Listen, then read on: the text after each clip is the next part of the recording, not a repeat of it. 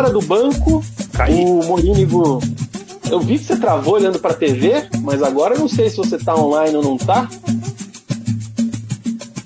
Se Curitiba tivesse vencido, esse jogo estaria com 28, estaria só a 4 de distância. Agora, agora deu boa. Aí, agora sim.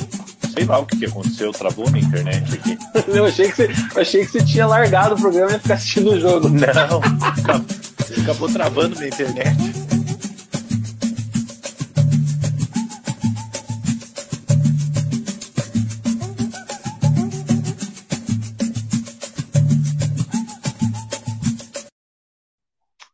Fala galera! Beleza? Sejam todos bem-vindos. Este é o Resenha de Boteco. Começa agora mais um programa preleção aqui no canal. Hoje é dia 21 de março de 2022, neste momento 21 horas e 3 minutos horário de Brasília e 16 graus em Curitiba. O verão acabou, o friozinho vai chegando e aí começa aquela vibe moletom, blusa e etc e tal para ficar em casa. E é isso aí. Convido vocês a todos a deixar o like. Convido vocês a todos é bom, hein, cara. Convido todos vocês a deixarem o like aqui neste vídeo. É o programa preleção de número 94. Peço também que, por gentileza, inscrevam-se no canal. Inscrevam-se no canal Resenha de Boteco. Encaminhem o canal aí para os seus conhecidos, para os seus amigos, para os seus grupos dos aplicativos ao lado, enfim. E se você quiser também ajudar bastante o canal Resenha de Boteco, você pode tornar-se membro do canal clicando no link que tem aqui na descrição do vídeo ou num botãozinho que tem aqui que está é, tá escrito torne-se membro. Comigo sempre ele, Murilo Stringari, o Mug. Fala galera, bem, fala cara? Vina, bem, bem-vindos a mais um resenha de, de, nossa, buceco não, né? Resenha de boteco. É, começou bem. Não sei o que que deu, deu uma travada na, na mente. Pô, isso aí me deu uma. Se, se, um dia a gente fizer uma. Não, deixa eu falar. Enfim, sejam bem-vindos fazer... a mais um. Pode falar. Já Ai, começando cara, tudo atrapalhado, meu Deus do céu. Faz a tua abertura então... que é melhor. Então, bem-vindos a mais um Resenha de Boteco. Como o Vina falou, hoje, 21 de março, é, Dia Internacional da Síndrome de Down, pessoas puras, de, de coração enorme. Tem um grande amigo que, que tem síndrome de Down, o Totonho, mandar um abraço para ele, grande atleticano. É, hoje também é aniversário do Ronaldinho Gaúcho, né? O, o mágico da bola, né? O bruxo. Aniversário do Ronaldinho Gaúcho. Então, se o Ronaldinho Gaúcho estiver nos vendo aqui, um abraço para ele também. E vamos falar muito sobre o Campeonato Paranaense, né? O nosso ruralzão aí, teremos um Atletiba na semifinal.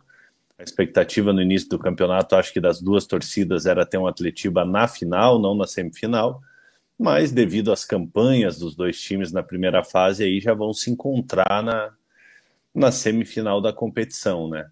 Ruralzão que, o Ruralzão que a gente fala né, que não vale nada, mas quando envolve um clássico atletiba vale muito. Vamos falar também um pouquinho da goleada do Maringá em cima do, em cima do Cascavel, o Operários classificando em cima do São Joséense, São Joséense, por sua vez, classificado para a Série D do ano que vem, uma baita campanha do São Joséense nessa, nessa estreia na, na competição. É, então vamos falar sobre tudo isso e muito mais no resenha de hoje. É isso aí, cara. A tua abertura foi muito boa. Você já me deu uma ideia para uma vertente do resenha proibido para menores. O resenha de Buceco? Ai, cara, não é. Chega. É uma, uma, Vamos achar um canal próprio aí, vamos trazer uns assuntos. Ai, ai, caramba, o fim de semana foi pesado, né? Foi, foi pesado. Sexta-feira. Não, foi sábado. Foi sábado. Sábado, aniversário do Vina. É, demos uma de gênio, entramos na garrafa, né? É, Jovens. Mas estava muito bom, um pagodinho gostoso, um botequinho legal. Não vamos falar o nome dos lugares para não fazer propaganda, né? Mas cobraram mas caro, muito bom. Cobraram, cobraram claro, caro, mas, mas pelo menos Valeu uma cervejinha lá, né? É, exatamente, deu para ganhar um baldinho lá quando a gente chegou. É isso aí, cara. Belo, bela, belo tópico de abertura, vamos que vamos. É isso aí, agradecer a presença de todo mundo, agradecer as felicitações que recebi nas redes sociais, né, cara? O pessoal ali no Twitter, no Instagram deu uma moralzinha, então muito obrigado a todos. No grupo de membros também agradecer os membros do canal ali que passaram o dia me enviando as felicitações ali. Muito obrigado a todos, vocês são muitos, muito especiais a todos os membros do canal. Uau! E agradecer, agradecer também o pessoal, além dos paranistas, né, que acompanharam nossa, nossa live do resenha com o Maurílio. É, agradecer o pessoal que torce para o Curitiba e para o Atlético, que acompanhou a live também para dar uma força para a gente aí. Estão é, sempre nos apoiando aí, então a gente agradece muito. É verdade, cara. Quinta-feira, para quem não acompanhou, a gente fez uma live do resenha com o ex-técnico do Paraná e ex-jogador, um dos maiores ídolos do clube, o Maurílio Silva que quando jogava era só Maurílio, né? E tivemos aqui um bate-papo de mais de uma hora e meia sobre tudo que aconteceu nessa passagem dele pelo Paraná Clube o ano passado. Ele abriu a caixa preta aí de acordo é, com a versão dele, com as coisas que ele pensa, enfim, ele trocou uma ideia com a gente muito legal. O Maurílio botou para fora aí tudo que ele pensava com relação a tudo que aconteceu, há muita coisa que vem sendo falada e que não é verdade, então ele pôde também é, se defender aqui de algumas questões, né, se expor, se, se colocar, né, se posicionar aqui com relação a algumas coisas que vêm sendo faladas aí, que desde que o Paraná caiu, desde que ele foi desligado do clube, né? Então, fica aí a dica, fica aí a sugestão, você que não acompanhou, tá aqui no canal, tem a playlist ali live do resenha, entrevista com o Maurílio, ficou show de bola, vale a pena. Também teve uma resenha legal ali depois sobre a carreira dele como jogador, o pós-carreira, enfim sugiro vocês todos que acompanhem e dê moral, porque dá trabalho e foi muito legal o papo. Como diria Marcelo Rezende, dá trabalho para fazer, né, Vina? Exatamente. Vina, Registrando aqui, já os... da gente, rapidinho, rapidinho, antes da gente, da gente entrar no, no, nos comentários aí, a gente tá com 20 pessoas nos assistindo e só 19 likes. Então você que está nos assistindo um. e ainda não deixou o like, Vamos tentar igualar aí o número de pessoas vendo com o número de likes. Deixa o like aí que vocês ajudam muito a gente. E manda aí o link pra galera aí, porque a gente tem que ter uma audiência bombástica aqui pré-Atletiba. 20 pessoas, estou muito feliz. Vamos que vamos. Vitor Emanuel Machado está aqui com a gente. Fala ousados, agora é guerra de verdade. Só dentro de campo, hein, Vitor? O que vocês acharam de ter torcida única no clássico? Vamos, meu Verdão? Essa pergunta será respondida daqui a pouco, Vitor. Alexandre Rissato, boa live aí. O Valentim já caiu? Ainda não. Luiz Felipe tá aqui mandando um fora Valentim. Gustavo Dias, boa noite, galera, direto do Alto da Glória. Vamos esperar uma atletiva com paz e um bom jogo, coisas que não vimos no começo desse ano. Saudações Alviverdes, um abraço para o Gustavão. O Badico está com a gente, boa noite. Lucas Pedro, boa noite, feliz da vida com o meu furacão. Vamos que vamos, nação rubro-negra e fora Valentim. Guilherme Sete manda um salve semifinalistas. Manda aqui um parabéns. Espera aí, Mug, que eu vou dar uma tossida aqui. Vai. Fiz Rapaz a... do céu, e, esse corte vai virar uma figurinha, Vina. Ó, eu 9 minutos e cagada 30. De... Uma cagada de comer a... um amendoim. Você viu o jeito que você tossiu? Eu tossi como todo mundo tosse, põe a mão na boca para não zoar o bagulho. Aí faz o barulho, faz o movimento para frente. Ah, vá dormir. Vai virar é, Eu comi um, comi um amendoim antes do programa e não devia ter feito isso. O Guilherme Sete está com a gente, salve semifinalistas, parabéns, Vina, obrigado, meu parceiro. Vina FCA está com a gente também, salve rapaz. E Alexandre Felipe chegou agora de Foz, perdão pelo atraso, estamos na área, se derrubar é pênalti para o Galo. Arturo Adiala. Valentim está perdido, não vai dar certo. Adriano Rockenbach, Paraná vai manter o mesmo elenco. O Vitor pede paz aos estádios. Rafael Abete disse que era ela que não tinha curtido, então curta, por gentileza. E o Alexandre Felipe, se começar com a falta de respeito nos comentários, será bloqueado também, como fiz com um certo delinquente semana passada. Ale, seguinte, deixa eu mandar um recado para Ale. Aproveita aí que você não está fazendo não está fazendo nada no momento, pega esse trechinho aí e cria a figurinha, já vai ficar maravilhosa. Você sabe que teu tetinho é de vidro, hein, Mug? E o do Ali também, hein? Vocês sabem, vocês fiquem ligeiros. E é isso aí.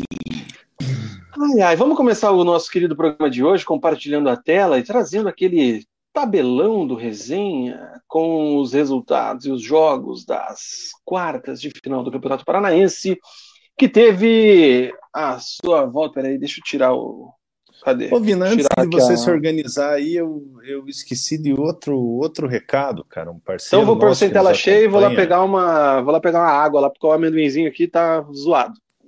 Beleza. Bom, como, como a gente estava falando, foi aniversário do Vina agora na, na sexta-feira, né? É, falei também do aniversário do, do, do Ronaldinho Gaúcho. É, e tem um ex-jogador no momento, né, que, que acabou de se aposentar, que também fez aniversário agora no, no dia 20, ontem, né, conhecido como ontem, o Pedro Quem, com passagens pelo Curitiba, Cruzeiro, Vasco da Gama, é, que estava no Operário até o ano passado. É, e o Pedro está aposentado, curtindo sua aposentadoria lá em Salvador, né? É, então, mandar um abração para ele aí, as felicitações para ele, 35 anos muito bem vividos. Parabéns, Pedro Ken. É isso aí, Pedro Ken Morimoto Moreira. Ai, ai, você deu só o parabéns pro Pedro ou você falou mais uma coisa que eu perdi aqui? Ah, falei, falei, coloquei na mesma frase Ronaldinho Gaúcho, Vina 10 e Pedro Ken. Que momento. Faz sentido. Muita semelhança. Todos têm duas pernas e dois braços. Uh... Ai, ai, ai.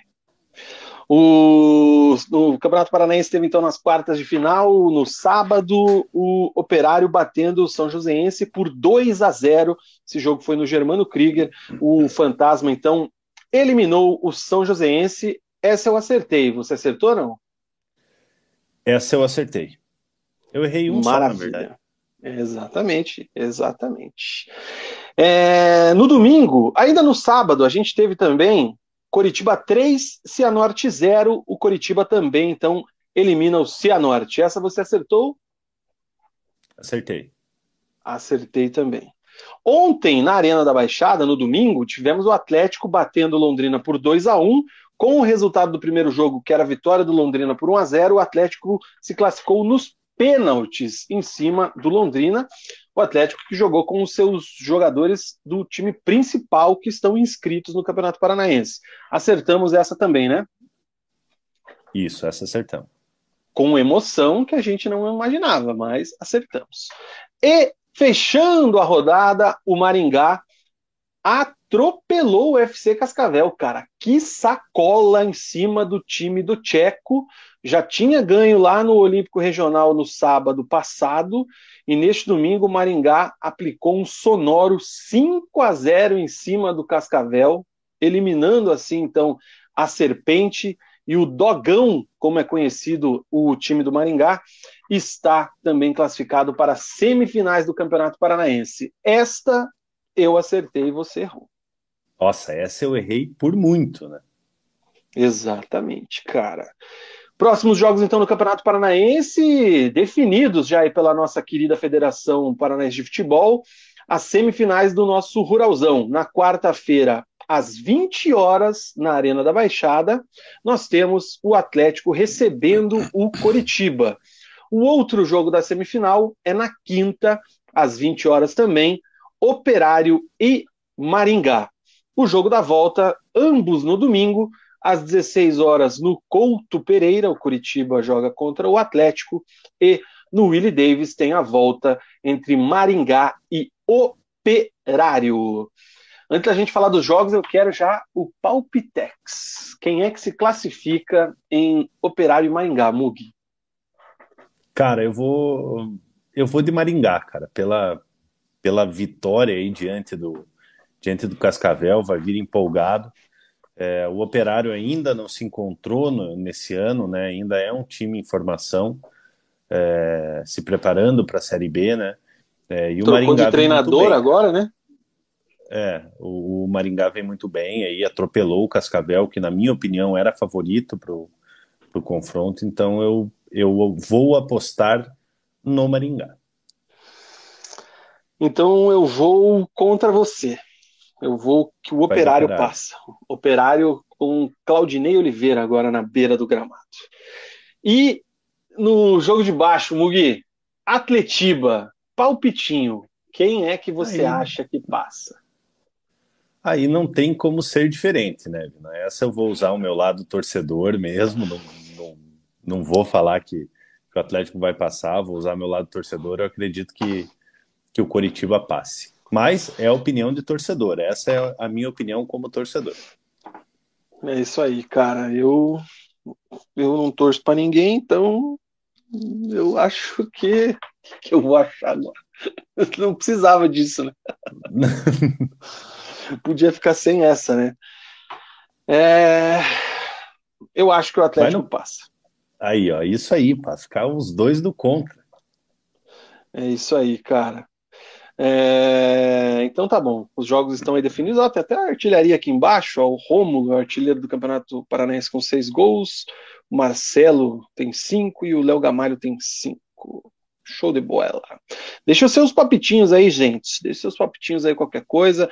Membros, atentos que teremos bolão diferente lá, hein? Vai ter um cooler do resenha para quem é membro do canal cravar o placar desse jogo de quarta-feira. Então, daqui a pouco a gente já puxa a listinha lá. E se você quer participar dessas ações exclusivas no programa, torne-se membro. O cooler está aqui, inclusive, ó, Mugi. Coolerzinho está preparado aqui para um membro do canal que vai ganhar se ele acertar o, o, o, o placar Cravar do primeiro placar Atletiba. Do Atletiba. Esse aí é coisa linda, aqui, cara. Tá bem, deixa aqui, ó. Aí sim. Esse aqui, Esse aí é cara, coisa linda, hein? Cabe umas. Eu fiz de utilização aí no carnaval. Cabe umas sete oito latas. É, sete, oito da grande, dá para você botar um gelinho aqui, cabe até um pouquinho mais. Agora, aquela pequenininha, cara, cabe uma caixa. Aquela lá é top. Enfim, vai ter um sorteiozinho especial para os membros aí no final, na semana que vem. Beleza? Beleza. Hoje estamos bem soltinhos, né, cara? Será que é o impacto do fim de semana aí? Não. Tá, tá, não. Toque me voe. Eu tô meio, meio lesadão hoje, cara. Nossa senhora. Segunda-feira é dose para mim, cara. Nem me fale, nem me fale, nem me fale. Cara, vamos lá, vamos começar o programa. Deixa eu ver se tem algum outro comentário pertinente aqui enquanto eu estava fazendo sobre a tabela. O Gustavo Dias está dizendo que o Maringá e a classificação suada ontem. O Pedro Paluc, ou Paluche, está pedindo aqui para a gente bloquear o Alexandre Felipe. Está no caminho, ele está no caminho. E o Vitor Emanuel dizendo que o Maringá vai passar, mas não quero zicar o Coxa. Então tá bom, né? É isso aí. Bugui, como sempre fazemos, a gente fala do time que jogou por último, né? Então a gente já muda o template Sim, aqui senhor. para o símbolo do Atlético, o furacão da Arena da Baixada, o furacão das Américas, ou como diz o Daniel Loures no Twitter, causando muita confusão, inclusive, o Atlético do Paraná. Você acredita? Ele Porra, eu fez vi que um ele tweet, mandou. Ele fez um tweet zoando. Ele mandou lá, um print no, no grupo ali. Chamando de Atlético do Paraná, né? Mano, os caras caíram de pau em cima dele. Ai, ai, enfim. Ô, Vina, o Daniel ele faz essa na zoeira, mas, mas eu tenho a mania de chamar o Atlético Goianiense de Atlético de Goiânia, cara. Ei, tá errado? Ah, na verdade tá, tá né, cara? Por quê? Porque lá é Clube Atlético Goianiense, aqui também é Clube Atlético Paranaense, né? Então, mas é um Atlético de Goiás, não é? É. Tem o Atlético de Goiás, tem o Atlético de Minas, tem o Atlético do Paraná. Onde mais tem Atlético? Tem o Atlético Catarinense lá, o Ibirama, né? Atlético de Alagoinhas, não, tem os mais porrada. famosos, assim. Então, é um clube atlético, né, cara? Enfim. Mas isso é uma polêmica vazia, uma brincadeirinha que ele fez lá. Mas, cara, o Atlético Paranaense, o Furacão da Arena da Baixada, recebeu o Londrina, havia perdido né, na primeira partida do campeonato das quartas de final, e havia perdido por 1 a 0 e tinha a obrigação de reverter o resultado. Né? No primeiro jogo jogou com o time de aspirantes, né? aquele jogo foi domingo de manhã, é, e agora já com o time, não dá para dizer titular, porque tem vários jogadores que a gente imagina que serão titulares ao longo do ano que nem inscritos estão no Campeonato Paranaense. O fato é que o Atlético vencia por 2 a 0, estava se classificando, toma um gol ali no segundo tempo e aí, com muito mais emoção do que imaginava, precisou dos pênaltis para se classificar em cima do Londrina, precisou apelar com o goleiro Santos, que é uma lenda nos pênaltis e com isso o placar de 2 a 1 no tempo normal e 4 a 2 nos pênaltis se classificou para a semifinal do Campeonato Paranaense. Os gols, o gol do Atlético primeiro foi marcado pelo Davi e o segundo foi marcado pelo Davi Terans, com cruzamento do Davi. Já o gol do Londrina foi marcado pelo zagueiro Augusto ali, após um bate-rebate, uma jogada estranha na área atleticana. E aí, Mugi, o que é que só você viu nessa partida de Atlético 2, Londrina 1? Olha, Vi, na realidade é que o Atlético conseguiu a classificação, mas a torcida saiu muito insatisfeita com o time, né?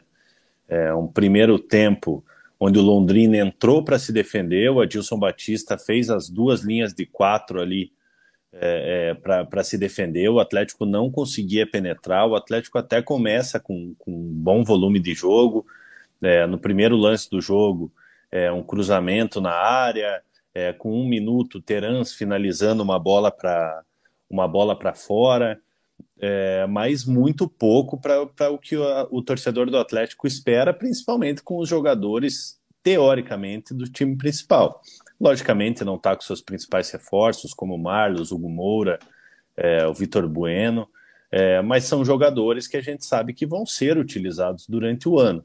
O Atlético vem se reforçando, é verdade, é, mas os jogadores que atuaram ali foram muito abaixo do, do, esperado. Aos 18 minutos, o Atlético tem uma chegada ali onde o, o Abner inverte uma, uma bola para o Julimar, o Julimar cruza, a defesa do Londrina afasta. Aos 22, a primeira chegada do Londrina, é, com o Douglas Coutinho finalizando por cima. Aí o jogo, um jogo amarrado pra caramba, o Atlético tentando trocar, trocar passes ali, o Londrina fechadinho atrás. O Atlético não conseguia penetrar de jeito nenhum, até que aos 32 o Davi Araújo, o melhor em campo, na minha opinião, junto com o Augusto, zagueiro do zagueiro do Londrina, ele dá uma pedalada para cima do Johnny Douglas ali.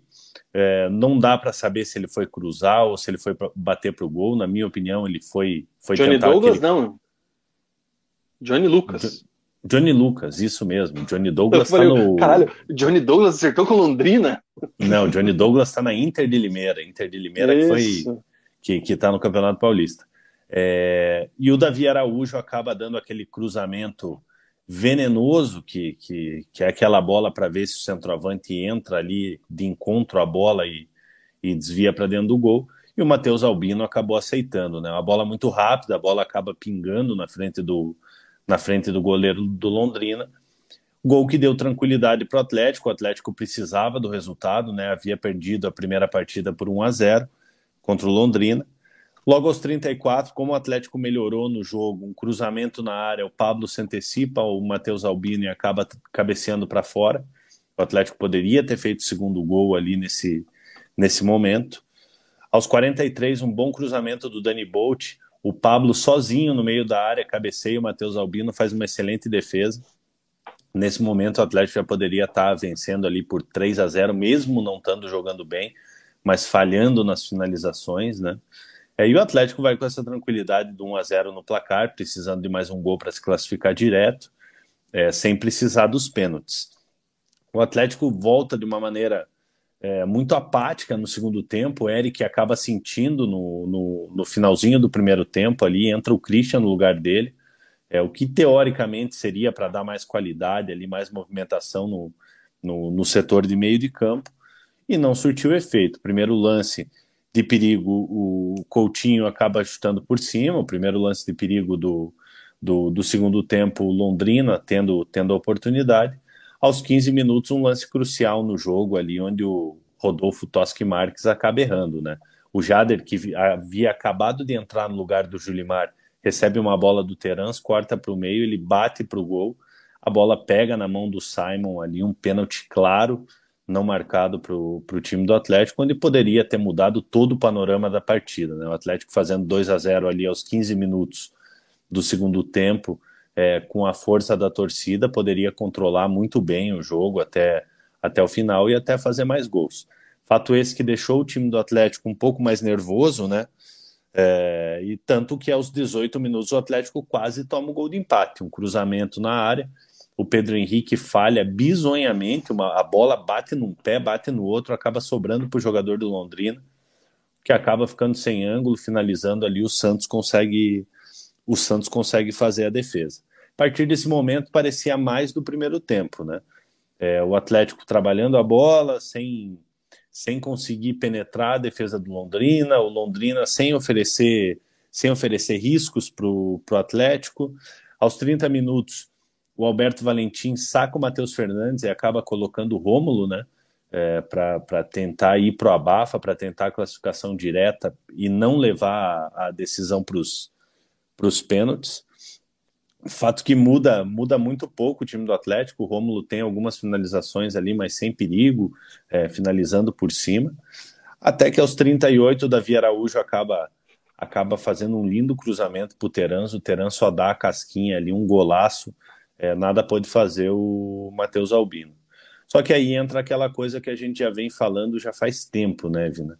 A falta de atenção no, no, no final do jogo. O Atlético faz o, faz o segundo gol, é, o Londrina vai para cima, o Douglas Coutinho finaliza, o Santos espalma para escanteio. No escanteio, João Paulo, ex-Coritiba, ex-Paraná e ex-Atlético Paranaense, bate escanteio. E o Augusto, bom zagueiro Augusto, diga-se de passagem, acaba fazendo o gol de cabeça numa falha do Thiago Heleno. O Thiago Heleno estava em cima do, do, do, Augusto, acabou deixando deixando Augusto cabecear. Não dá para entender se ele se ele escorregou ou não ali, mas mas enfim. É, aí o Alberto Valentim vai para o desespero, né? Ele acaba tirando o Dani Bolt, coloca o Bissoli, acaba tirando o Davi Araújo, colocando o Daniel Cruz. Fato que quase deu resultado, porque aos 48 minutos, no finalzinho do jogo, é, o Daniel Cruz quase faz o terceiro gol do Atlético, que levaria o Atlético à classificação direta sem necessidade dos pênaltis. Matheus Albino faz uma excelente defesa, o jogo acaba aos 51 e vai para os pênaltis. E a gente sabe que nos pênaltis o Atlético tem um grande goleiro como o Santos, é, o Atlético não perde uma decisão de pênalti desde 2018, é, quando foi eliminado pelo Rio Branco no Campeonato Paranaense em 2018. Agora não lembro se foi na semi ou nas quartas do, do, do Campeonato Paranaense. É, então são oito vitórias consecutivas em decisões de pênaltis do, do time do Atlético. E mais uma vez o Santos foi fundamental. O Atlético converteu os seus pênaltis.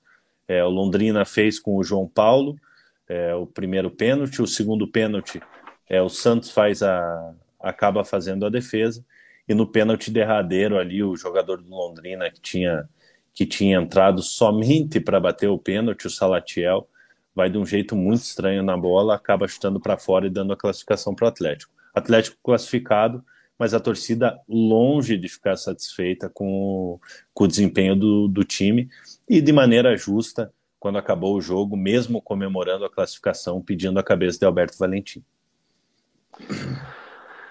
Cara, é, o, o, pênalti decisivo do jogador do Londrina ali, do Salatiel, foi complicado. Hein? Logo assim, o pênalti que o cara erra, que o Santos faz a defesa, é, já foi um pênalti assim baixo, fraco. Telegrafou, né? é, né? Que você é, facilita para o goleiro, né? Não é desmerecer o trabalho do goleiro, jamais quando a gente fala desse tipo de coisa, mas o povo costuma dizer, os próprios ex-jogadores aí que estão comentando hoje, goleiros, enfim, e quem deu um chutinho aí sabe bater um pouquinho na bola, o pênalti que é indefensável é aquele forte alto, né? Ou aquele que é lá na costura. Só que também são os pênaltis mais arriscados, né? E o jogador do Londrina pegou e deu uma chapada rasteira que, a hora que ele correu para a bola, deu pra, dava para ter certeza que ele ia bater naquele canto daquele jeito. Um negócio impressionante. Tanto que e o, o pênalti ele, do... ele não vai nem com velocidade para a bola, né? Sim. Ele vai Sim, bem tranquilo para a bola para fazer a defesa. Faz a defesa com aquela frieza absurda do Santos. É um negócio assim fora do, do normal, assim, a, a, tranquilidade que o Santos tem nesses momentos, seja dentro do jogo, seja no Campeonato Paranaense, numa Libertadores, num Brasileirão, na Copa Sul-Americana, enfim. A, a, o Santos tem uma postura para defender pênalti que intimida também o adversário, tem que ser bem colocado isso. E o Salatiel é uma piada, né, cara? Ele foi ali num passinho ali, curtinho, parou, pensou três vezes e deu um, bago para fora, meu. Enfim, é, e o Santos estava na bola, pro, se ele acerta o gol, também, pega. Também acho, também acho. Ele só, só não ia, só, só não conseguiria talvez pegar se ela vai ali rente à trave, ali, tipo o Romário em 94, lá que a bola passou bem colada na trave, mas o Santos estava na bola, foi muito bem o goleiro do Atlético Paranaense, que está ainda especulado, está na mira do Flamengo é, para mercado aí. Vamos ver, vamos acompanhar essa movimentação. Santos tem 32 anos. É... Cara, essa história que você. Essa história não, né? Você trouxe esse fato aí que todo mundo que estava na arena viu, quem estava acompanhando o jogo também. A questão do Alberto, né, cara? É... Porra, ele até agora ele não teve chance de trabalhar com todos esses jogadores que o Atlético está trazendo. Então ele já está sendo cobrado por uma coisa que ele não pôde apresentar. Né? Vamos, isso a gente, isso não é uma opinião, isso é um fato. O Atlético trouxe vários jogadores, está fazendo um mercado que há muito tempo não era visto, e ele ainda não pôde trabalhar com esses caras em campo. Então a gente cobra muito dessa situação, mas ele ainda não teve como montar. Mas com o que ele tem, ele vem deixando a desejar desde o ano passado, né? É, o Alberto ganhou muito muito respiro contra o Flamengo, né? No ano passado, ali naquelas elimina naquela eliminação contra o Flamengo. Não tanto pelo jogo contra o Red Bull Bragantino na final, mas muito mais pelo título, né? Só que tá começando a ficar cada vez mais sustentável pela parte da torcida, né, cara? Até tinha algum, alguma ala de torcedores, né? Não, não eram a maioria, que até defendiam a, a permanência dele até um certo momento. Só que ultimamente nem esses caras estão conseguindo suportar, né?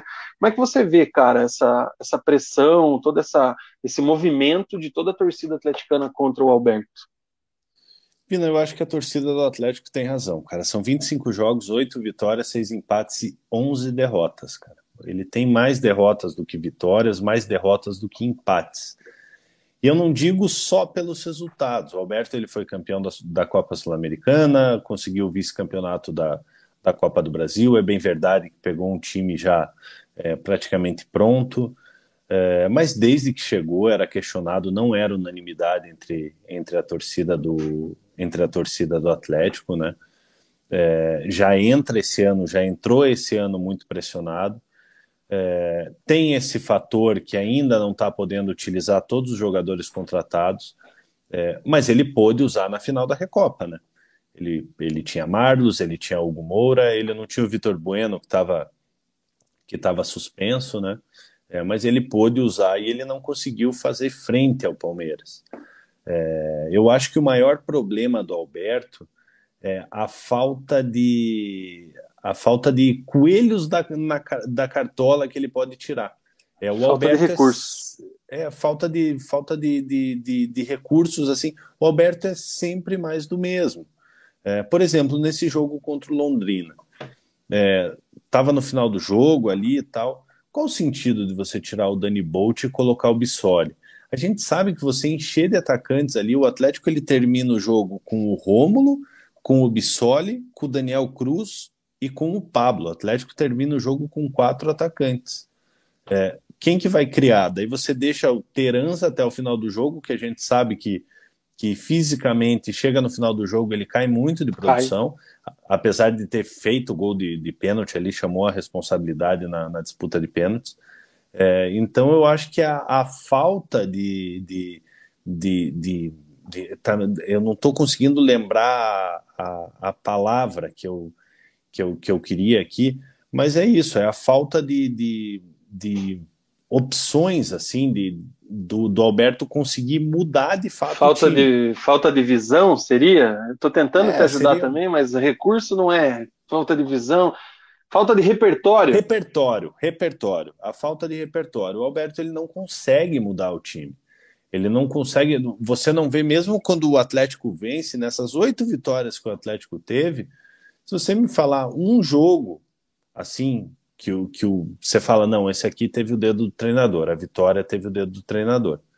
É, logicamente, é, é, os jogadores também eles têm que ser proativos e, e ver se alguma coisa não está dando certo, eles tentarem mudar alguma coisa ali dentro do, dentro do jogo.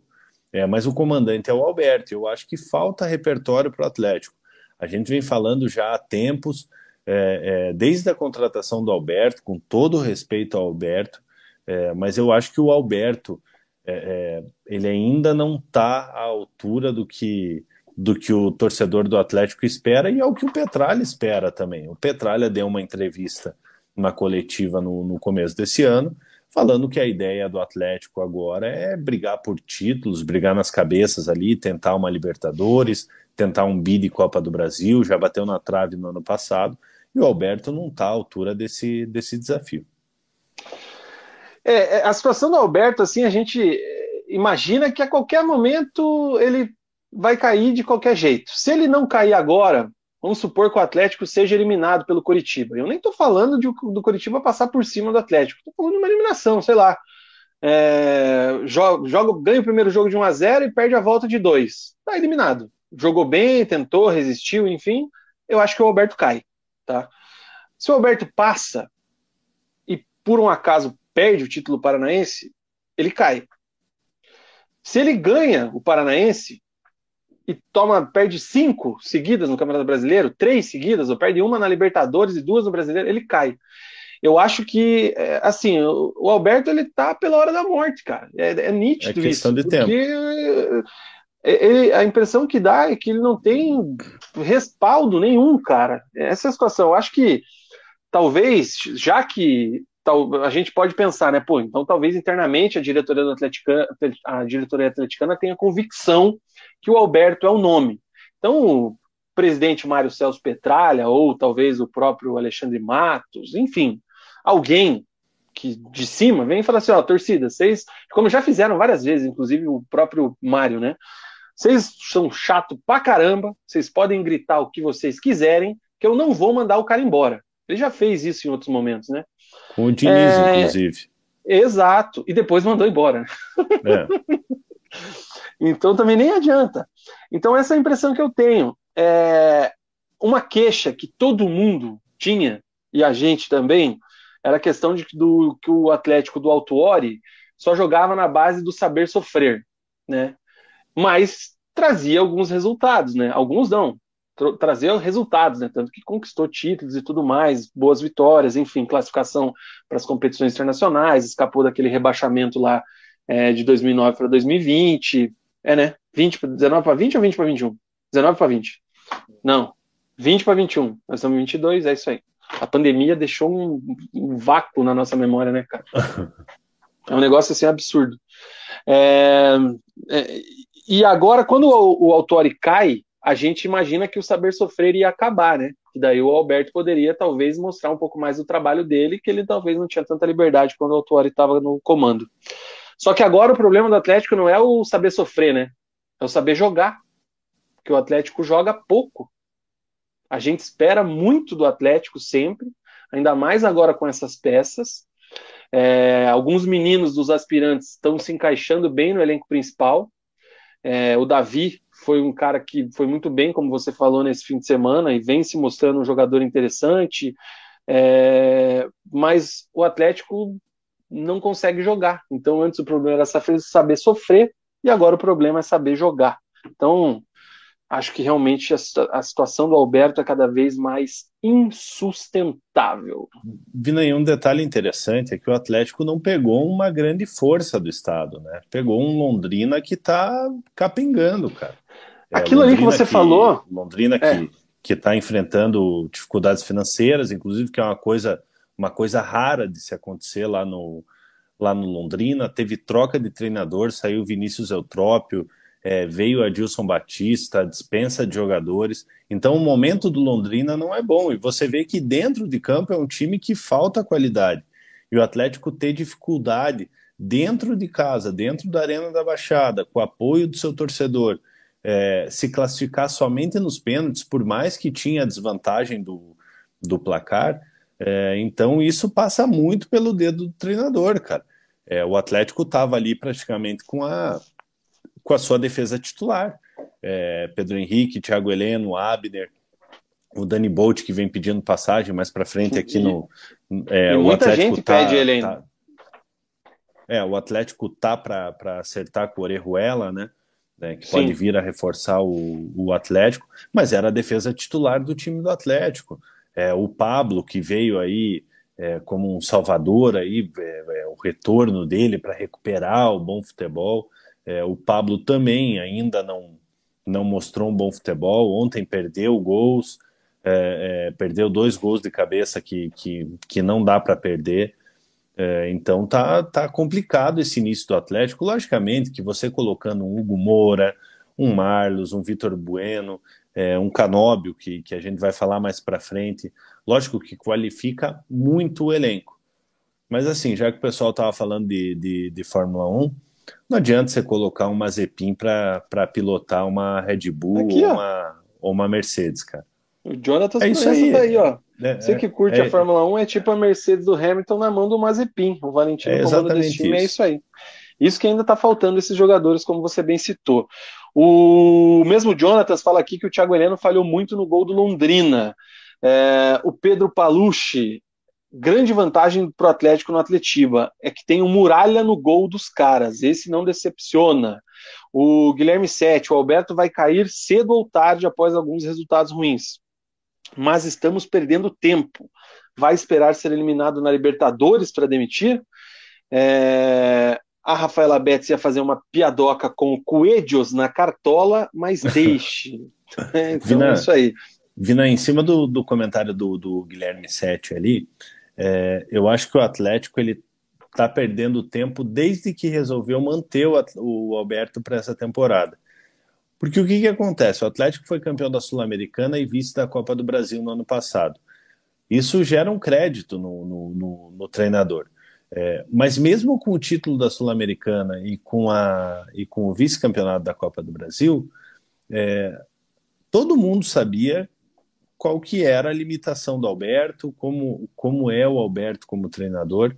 Então eu acho que naquele momento, no encerramento da temporada do ano passado, tinha que ter deixado é, a, a, gratidão, a emoção do momento de ter conquistado uma Sul-Americana e um vice-campeonato de Copa do Brasil, tinha que ter deixado de lado essa emoção é, e pensar, cara, não dá, vamos trazer um, vamos trazer um novo treinador aí, começa desde o início da, da, da, temporada, que seria muito mais fácil. Você pega aí, você sabe que o Alberto está é, praticamente com os dias contados, é, e aí? Sabe, vai, vai vir um novo treinador, vai pegar um trabalho em andamento. Então era muito mais fácil ter começado uma temporada com, com outro treinador.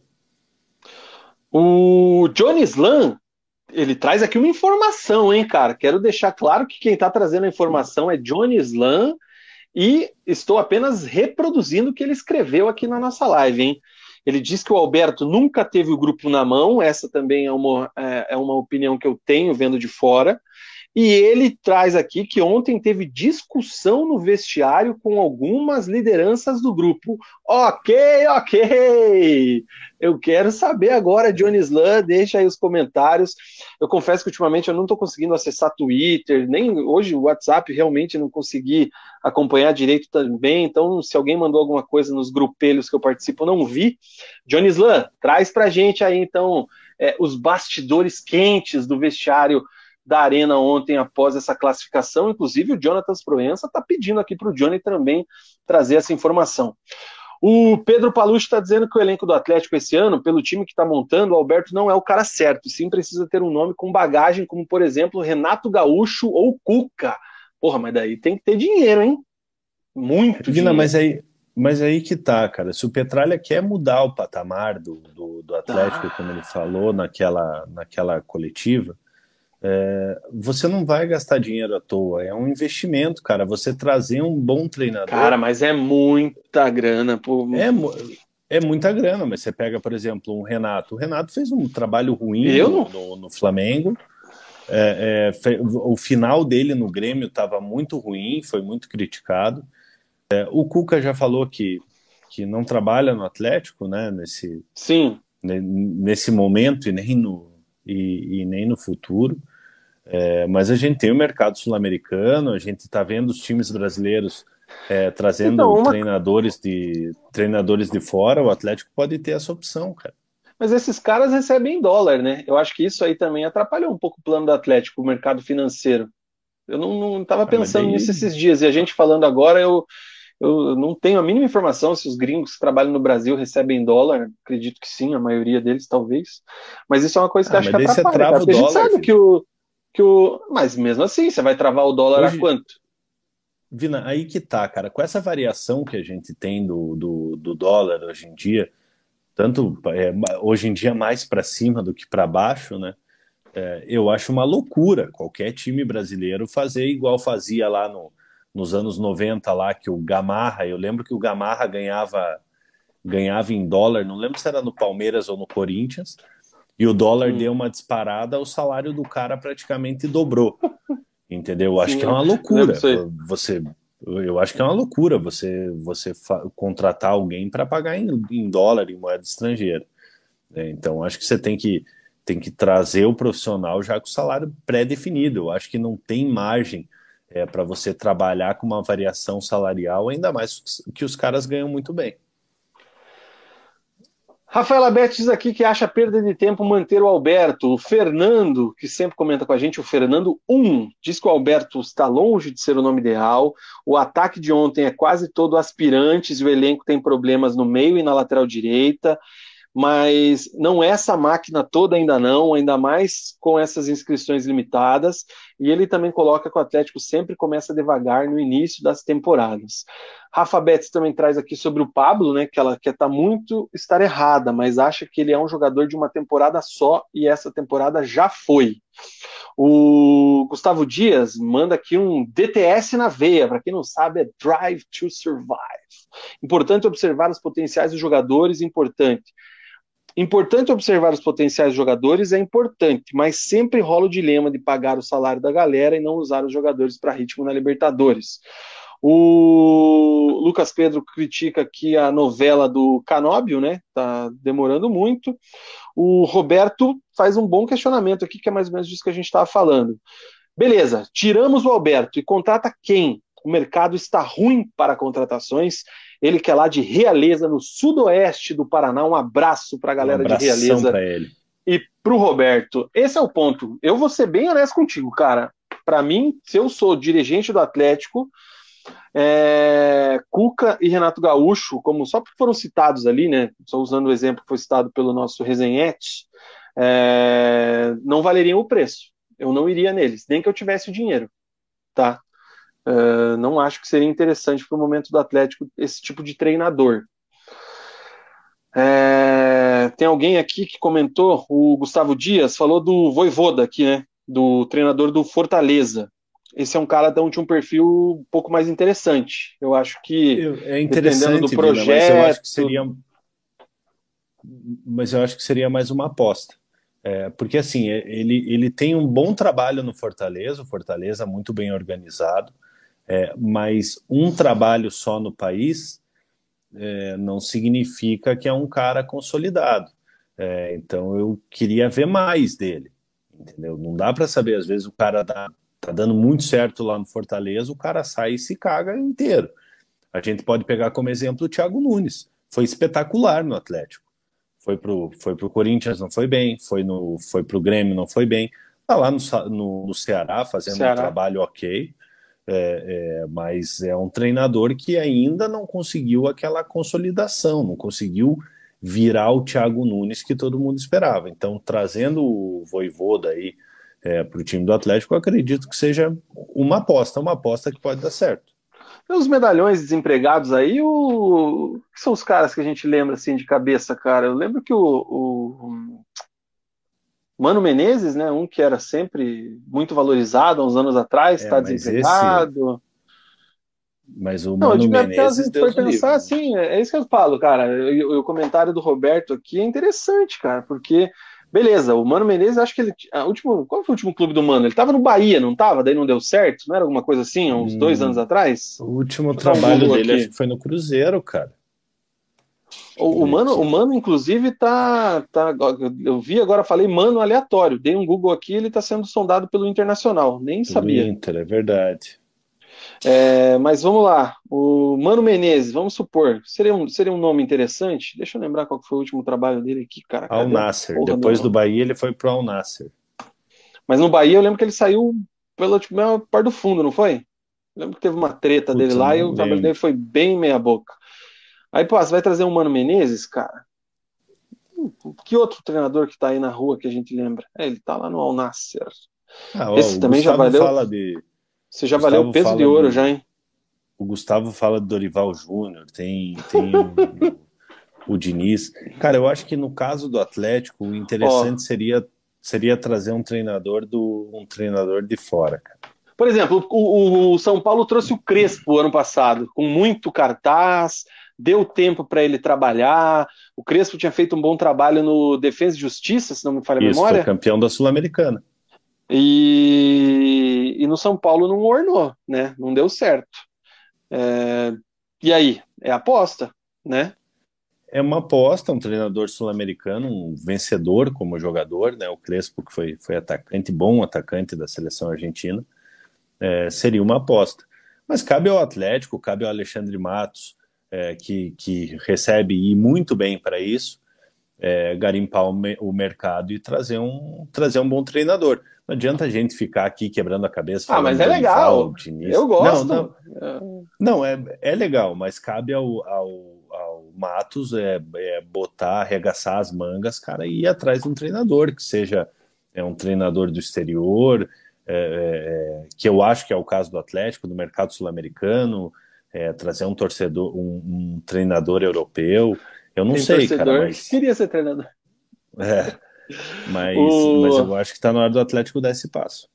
Jonathan Esperança fala que qualquer outro da Série A é melhor que o Valentim. O Petralha cansou de falar que técnico é apenas uma peça da engrenagem. O que mais? O Vitor fala aqui que a maior carência do Atlético é o Valentim, daí cita também o Voivoda. O Ali lembra que o Rogério Ceni também só tinha bom trabalho no Fortaleza. Uh, o Fernando Cara, fala é que tá com você né? nessa. Hum, o que, que é diferente? É, é, é diferente ali, o comentário do, do Ali. É, o Rogério Ceni, cara, ele carrega, querendo ou não, você, você separa o Rogério Ceni jogador e o Rogério Ceni treinador. É, hum. Mas mesmo assim você não separa. O Rogério Ceni ele tem a bagagem de ser o Rogério Ceni. É, então, se o Rogério Ceni, é, é, as costas do Rogério Ceni é mais larga do que do, do Voivoda. então, acho que não cabe a comparação. eu acho que o Rogério Ceni ele, ele aguenta mais pancada e, e, por ter o nome que ele tem, é, ele seria um nome que aguentaria mais. Mas ele tem mais nome no São Paulo, né? No Flamengo o nome dele ah, não valeu sim. de nada, ele foi atropelado no Flamengo. E no Fortaleza foi, ele conseguiu porque ele teve Cruzeiro, muito bom resultado. Cruzeiro é a mesma no, coisa. No, no, Cruzeiro também, cara, mas ele tem essa estofa de, tipo, é o Rogério Ceni, entendeu? É, é então. o mito. É, não sei não se aqui mesmo também acho que ele não sei se ele teria todo esse respaldo assim, não. É, o Fernando tá com você, Mugan Ramírez era a mesma coisa e quebrou a cara no Inter. Seria uma boa, mas é uma aposta. O Antônio Barros lembra aqui do Diniz, né? O Diniz está desempregado, se não me falha a memória também.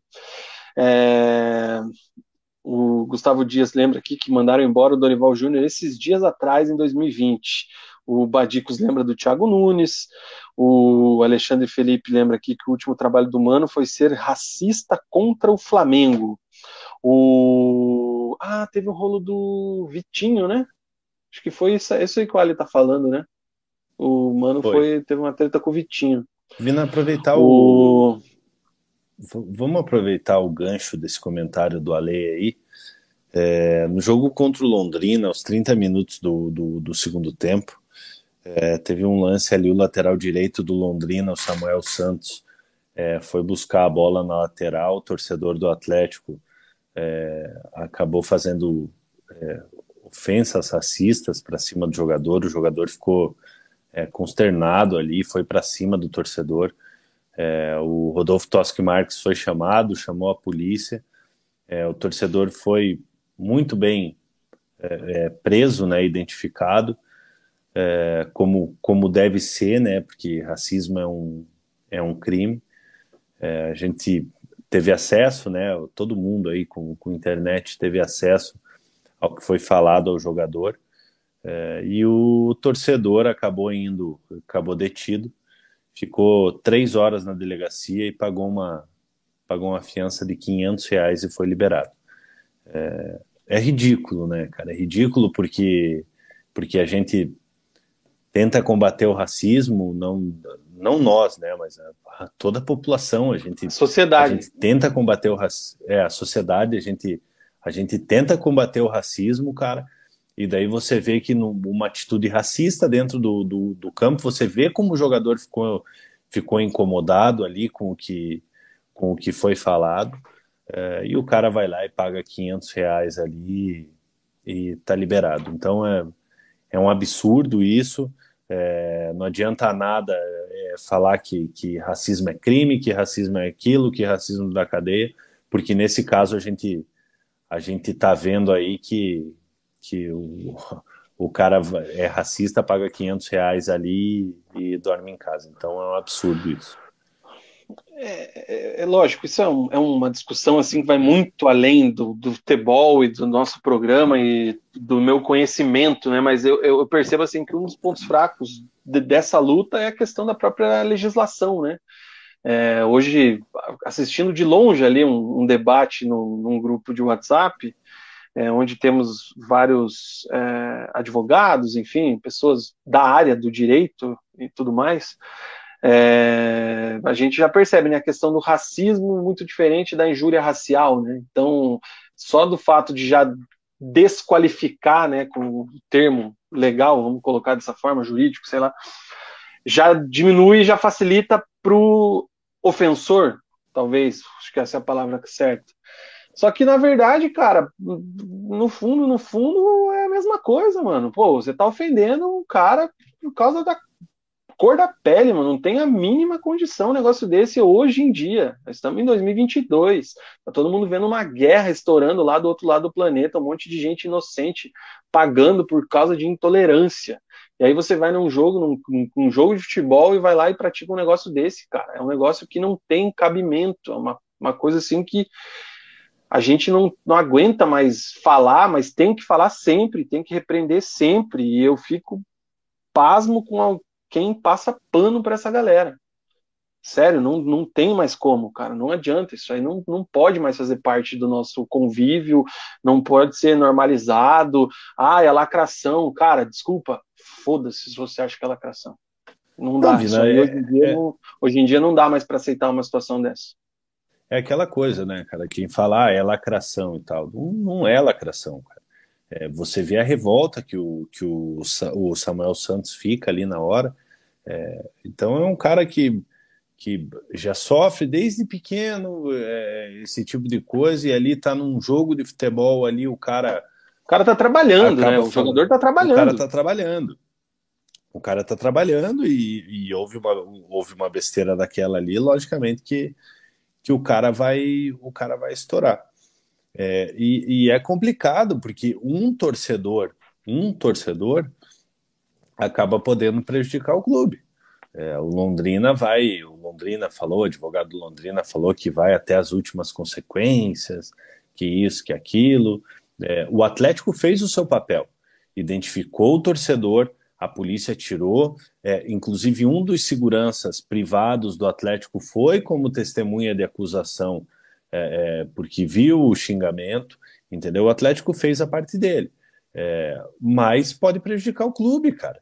Pode prejudicar o clube, porque está no estatuto, está na, na, na, legislação ali que, que casos de racismo, disso, daquilo, é, podem eliminar o clube da competição. A gente teve o caso do Grêmio lá, aquela vez, aquele episódio com o Aranha, que era goleiro, goleiro, do, goleiro do Santos. O Grêmio acabou eliminado da Copa do Brasil É, então, o, um o Brusque, torcedor... ano passado, né? Perdeu três pontos, acho, né? Também. Foi pouco, mas perdeu, né? Perdeu, perdeu mas depois se recuperou, né? É, ah, é verdade. É, que, que também é um absurdo. É, então, um torcedor pode acabar prejudicando o, o, o, o clube inteiro. Entendeu? Então a torcida tem que combater, se você vê, você tem que denunciar mesmo ali o, a, a, a situação de racismo, porque não dá para aceitar é, 2022 ali você pensar que você é mais do que alguém porque, porque a tua pele é mais clara do que a do outro. Então, um absurdo, e... o cara, o cara vai preso, paga 500 reais e acaba saindo. E eu posso, não sei não, cara, me corrijam aí, por favor, nos comentários. Eu tô vendo bastante gente emitindo opinião ali, cara, e continuem, por favor, comentem. Mas se eu não me engano, é o terceiro caso recente na arena, né? Ou segundo, né? Teve o caso lá daquele, daquele dia lá que primeiro o cara joga o copo de cerveja no, no velho da van e tem um, também um caso de racismo naquele dia, né? Tem que tinha uma menina que estava no camarote e daí tinha Isso. uns caras que estavam na, na, na, arquibancada. Mas todos Isso. foram identificados. Então, então um bom trabalho do Atlético, um bom trabalho de monitoramento ali, é, faz com que o time, com que o clube acabe não sendo prejudicado é, tá por causa de, São, por causa de algumas é, é. O segundo, é o segundo caso, mas no mesmo jogo teve dois casos, né? Teve os caras no, na, na arquibancada e uma menina no camarote, além da história lá do copo lá no no, no velho da van, aí teve esse hoje. Então, cara, é, realmente o Atlético acho que é, postou algumas coisas hoje também, enfim, mas isso aí não, não tem. E, na boa, é identificar o sócio, veta o cara de entrar na arena, simples assim, cancela sócio e bloqueia o cara, e começa assim, não vai realmente começar a prejudicar o clube o problema é esse, é a impunidade. Últimos comentários aqui, cara, é, últimos não, né? O Johnny Slow fala aqui ó, que o racismo tem que ser crime inafiançável e ponto. O problema é que nesse país as leis são para não serem cumpridas. Guilherme Sete diz que essa história é uma vergonha. Gustavo Dias é desrespeito, crime e ponto final. Vitor Emanuel, é, o racismo é a coisa mais nojenta e repugnante que tem, infelizmente está até no futebol.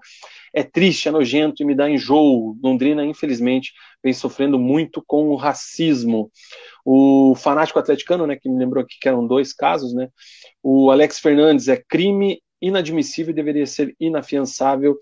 E o Sete também lembra do caso do Brusque, que foi absurdo. Ele sempre foi torcerá contra, contra o Brusque, exatamente, no caso do Celcinho.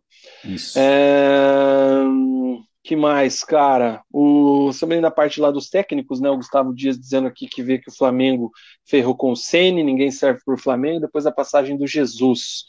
É isso aí. Que mais com relação ao Atlético, Mugi? Teve a questão aí do Orejuela, tem o Canóbio, tem mais informações aí? O que é que temos de notícia do é, Furaca? O, o Atlético segue no mercado, né? Com o Marcinho afastado, é, é com a a situação do Kelvin, que é um jogador muito irregular, é, tem o Dani Bolt aí surgindo, mas é um, é um jogador jovem. É, o Atlético está tentando trazer o Orejuela, né? O Orejuela que está no Grêmio, ele pertence ao São Paulo, tem contrato com o São Paulo até 2025, é, e o contrato de empréstimo dele com o Grêmio seria até o final desse ano. É, o Orejuela fez oito jogos esse ano pelo Grêmio, é, só que o Grêmio acabou contratando o Edilson, né? O Edilson que já teve uma passagem pelo Grêmio, está é, tá levando agora o lateral do lateral do, do Mirassol também para lá, é, e o Orejuela vai acabar ficando sem espaço. Então, muito provavelmente o São Paulo vai re, reemprestá-lo ele para o Atlético com contrato até o, até o final do ano. É um bom reforço, é um jogador jovem, é, é um jogador que, que já teve seus destaques no, no, no, no futebol, é um jogador com passagem pela Europa, chegou a jogar no Ajax da, da Holanda seria um, um bom reforço para uma, uma posição carente pro, do, do time do Atlético. Em relação ao Canóbio, tudo certo entre o jogador e o clube, o problema é o Penharol. Né? O Atlético fez uma proposta para a empresa que cuida do, do, do, dos direitos, que cuida da carreira do, do Canóbio. É, o jogador quer vir, é a vontade do jogador, tem uma cláusula no contrato do jogador que, que de, desde a última renovação é, que facilita a saída dele, só que o Penharol que é uma compensação financeira, né? O Penharol tem um percentual do, do passe do jogador e que é essa compensação financeira. Então a exigência do Penharol é que, que o Atlético faça uma, uma proposta formal por escrito que chegue até o Penharol, como fez com o grupo que cuida da, da carreira do Canóbio. É, lógico que está se arrastando, está demorando para acontecer. É um excelente reforço, um jogador de 23 anos, seleção uruguaia. Já teve algumas contusões, é bem verdade, mas até o ano passado, ano retrasado, foi eleito o melhor jogador do, do, do campeonato uruguaio. É, então, é um jogador de muito potencial, que vale a pena o investimento, porque você tem um potencial de revender ele. Você pode utilizar, você ter o retorno técnico dele, retorno técnico que você vai ter com o Canóbio, e mais para frente, quem sabe, você pode ter um retorno financeiro. É, então, eu vejo o Canóbio como um bom investimento. É, acredito num, num, num, final feliz. O Penharol está fazendo esse jogo duro porque esperava contar com um jogador na, na fase de grupos da Libertadores. O contrato dele vai até o final do ano é, com o Penharol. É, e o Penharol pretendia usar ele pelo menos até junho, julho, até a metade do ano, mas não é a vontade do jogador. O jogador está tá com muita vontade de vir, o grupo de empresários dele também está com muita vontade que ele venha. Então só falta o ok do o ok do Penharol que segue fazendo jogo duro porque quer receber um qualquer ali por ele. Tava vendo uns tweets das, da, dos torcedores do Penharol, os caras estão indignados com o Atlético, que toda hora vai lá e tira um dos principais destaques, né? Começou com o Terans e agora a situação aí do Canóbio. É... O fanático atleticano pergunta aqui se o Davi e o Vitinho vêm. O que, que você viu Cara, aí, Vitinho tem... notícias? É, é, em relação ao Davi, cara, tá acontecendo, acontecendo um problema, um problema sério. É, o Davi ele se transferiu do Vitória para o Metalist e não deu nem tempo dele ir para a Ucrânia. É, eles estavam fazendo pré-temporada na Turquia, né? É, e daí agora o Vitória está acusando que o, que o Metalist, lá o clube da Ucrânia, não depositou o dinheiro para o Vitória. O, o, por outro lado, o Metalist diz que depositou o dinheiro. É, então, uma, uma confusão danada aí, cara. É, o Atlético gosta desse tipo de confusão, né? Já, gosta. Já aconteceu, já aconteceu em relação ao Rony, que, que acabou punido, teve que ficar um tempo sem, sem contratar jogadores. É, é um bom jogador, mas tem que ver se, se vale a pena correr esse risco, né? Um jogador que está com, com esses embrólios no, no de, de contratos aí, de foi vendido, não foi vendido. Né? Então, não sei se vale a pena arriscar. E o Vitinho?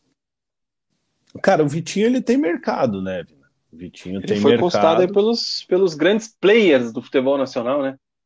É, então ele tem, ele tem mercado. Eu acho que acho muito pouco provável que, que o Vitinho retorne nesse momento para o Atlético. É isso aí. Ainda sobre o Atletiba, né, que na quarta-feira está é, tá agendado para as 20 horas, é, a dúvida do Atlético é com relação ao Eric, né? O Eric, ele virou dúvida aí, sentiu dores na coxa, foi substituído no intervalo do jogo contra o Londrina, então é, corre risco aí de ser vetado para essa partida. Caso ele não possa, não reúna condições de jogo, quem assume é o Christian, se funcionar aí é, na lógica, na cabeça do Alberto Valentim. Quem também está fora do, é o. Tem a volta do Pierre também, né, Vina? O Pierre e o Pablo Siles, que estavam suspensos aí, eles são. Eles vão ser opções para esse jogo. O Jader e o Juninho também se apresentaram essa manhã na seleção sub-20, então ficam fora aí dos Atletibas da semifinal do Campeonato Paranaense. O Fernando lembra aqui que a negociação do Rony valeu demais. Se der o mesmo resultado, pode vir tranquilo. É, a galera paga o preço, cara. Não quer nem saber, velho. Importante é o resultado dentro de campo. Certo? que mais, garotinho? Mais alguma coisa aí na sua pauta atleticana, não? Eu dei uma olhada aqui também. Do Atlético, acho que a gente já, já finalizou agora... tudo, cara. É, o Atlético agora aguarda né, o, o clássico Atletiba na Arena da Baixada, torcida única, somente torcida do Atlético no, na, ah, é, né? Vamos. Deixa eu até deixa eu tirar, porque esse assunto envolve os dois lados, né, cara? Deixa eu até tirar aqui o símbolo do Atlético e colocar o, o genérico do programa, mas os dois jogos serão com torcida única, né? E teve alguém lá no começo do programa que perguntou o que, que a gente achava, e eu não vou. Deixa eu ver se eu acho. É que é isso aqui, né? O Vitor mandou aqui. O que, que a gente acha de ter torcida única no clássico? É... eu acho um absurdo, eu acho ridículo, eu acho o cúmulo da incompetência das autoridades e também dos clubes, da federação, que não são capazes de organizar um jogo com duas torcidas dentro do estádio. Sendo que a gente sabe, e se você não sabe, você precisa se atualizar um pouco, que a treta não é para ocorrer no estádio, os caras se matam ali fora. E bem longe no terminal, do estádio Na rua. Então, lógico, teve a questão da, da invasão no último Atletiba, que é, realmente foi um, uma, uma situação lastimável, mas aquilo ali é, não, não, não, vai acabar com a violência se não tiver torcedor adversário no estádio. Você vai ficar sabendo, provavelmente, é, quarta e domingo, de briga em terminal, briga em bairro, é, emboscada de torcida contra outra, comandos, etc. e tal, porque os caras estão aí para treta. Os caras não querem nem saber se tem torcida ou não no estádio. E eles adoram. E é isso, e todo mundo sabe. É, Vina, eu tô com, eu tô com você nessa, cara. É, eu acho que, que você fazer um jogo de, de torcida única é um atestado de você falar, eu não tenho capacidade de. de isso eu, eu falo do, do, do setor de segurança, né? É, eu não tenho capacidade de controlar um evento desse porte. É, você assume a sua incompetência. É, para mim é mim é isso. É, eu acho um absurdo você você fazer um clássico é, com torcida única. É, a gente já falou isso outras vezes aqui, né? É, é um espetáculo você ver as duas torcidas é, no estádio, uma tentando cantar mais alto do que do que a outra ali, uma torcida é, é, do time visitante em menor número, tentando se esforçar para cantar ali e tal. É um absurdo. Você priva o, o torcedor do time adversário, o time que não é da casa, é, é, de ir no jogo por incompetência das autoridades aí que não conseguem fazer, fazer a segurança de um, de um evento como esse. É triste, né, Vina? Lógico que, que não dá para passar a mão na cabeça de quem arruma confusão por causa do futebol. O ideal é, é seria, seria que todo mundo fosse em paz ali para os estádios mas como você falou, a confusão não acontece, geralmente não acontece no estádio. Lógico, aconteceu no Atletiba do, do primeiro turno do Paranaense ali e tal, é, é, mas dá até para falar que é um fato isolado. É, porque se você for ver aonde acontecem as, as confusões em dias de clássico, são nos terminais, são nas, nas avenidas, é, é, nos bairros, é, como você falou, os encontros de, de, de comandos. e é uma pena que, que por incompetência do, do, do setor de segurança, aí o, a torcida adversária é, acaba sendo punida. Nessa quarta-feira, é, a torcida do Curitiba não vai poder ir no estádio e no, no domingo a torcida do Atlético não vai poder ir no estádio. É triste. Não, e aí, cara, eu também coloco tanto confederação e os próprios clubes, né? Já que tem essa, essa situação que ah, a polícia não vai mais cuidar da segurança do lado interno, isso é responsabilidade do promotor do evento, é um evento particular, enfim. É, então tá, pô, federação, é, clubes, vamos fazer um acordo aqui, racha esse, essa verba e vamos liberar um efetivo. Simples assim. Então, beleza. Porque a treta do, do último Atletiba aconteceu? Porque tinha três caras para separar 3 mil torcedores do, do Atlético ali e os 500 que tinha no coxa ali no segundo anel. Então, sei lá, os caras foram para a divisória e não tinha o que fazer, né? Então, pô. Vina, você lembra um Atlético e. Vina, você lembra Atlético e Joinville, né? Dois, é, Atlético e Vasco Sim. em Joinville em 2013. Vasco Era segurança privada. Era segurança privada, não tinha polícia dentro do estádio. É, olhem o que, que aconteceu. É, enfim. Complicado, cara, mas tá feito e teremos torcida única aí. O a Rafa Bex diz aqui que tem muita dó porque acha lindo um jogo com as duas torcidas, mas confessa que ainda lembra do que aconteceu no México e dá um medinho pro clássico. E ela completa Que é isso aí, as autoridades são as maiores culpadas pela gente não sentir, não se sentir seguro nem dentro do estádio mais. É isso, é verdade. O Vitor também diz aqui que é ridículo, só mostra que não são competentes, o setor de segurança é horrível, nada a ver essa decisão. E é isso aí, cara. Quero mandar um abraço pro Léo Chinta, o Léozinho, boa noite. Está com saudades do resenha. Um abração pro Léozinho. Saudades, Léo. Tamo junto. E o Vitor fala aqui que Curitiba e Atlético possuem uma torcida linda, sempre fazem show nos clássicos, triste demais. Certo? Certíssimo, Renato. Propagandinha rápida da Kilt, a gente vai e volta, são dois palitos, inclusive estão aqui na minha mão, ó, dois palitinhos.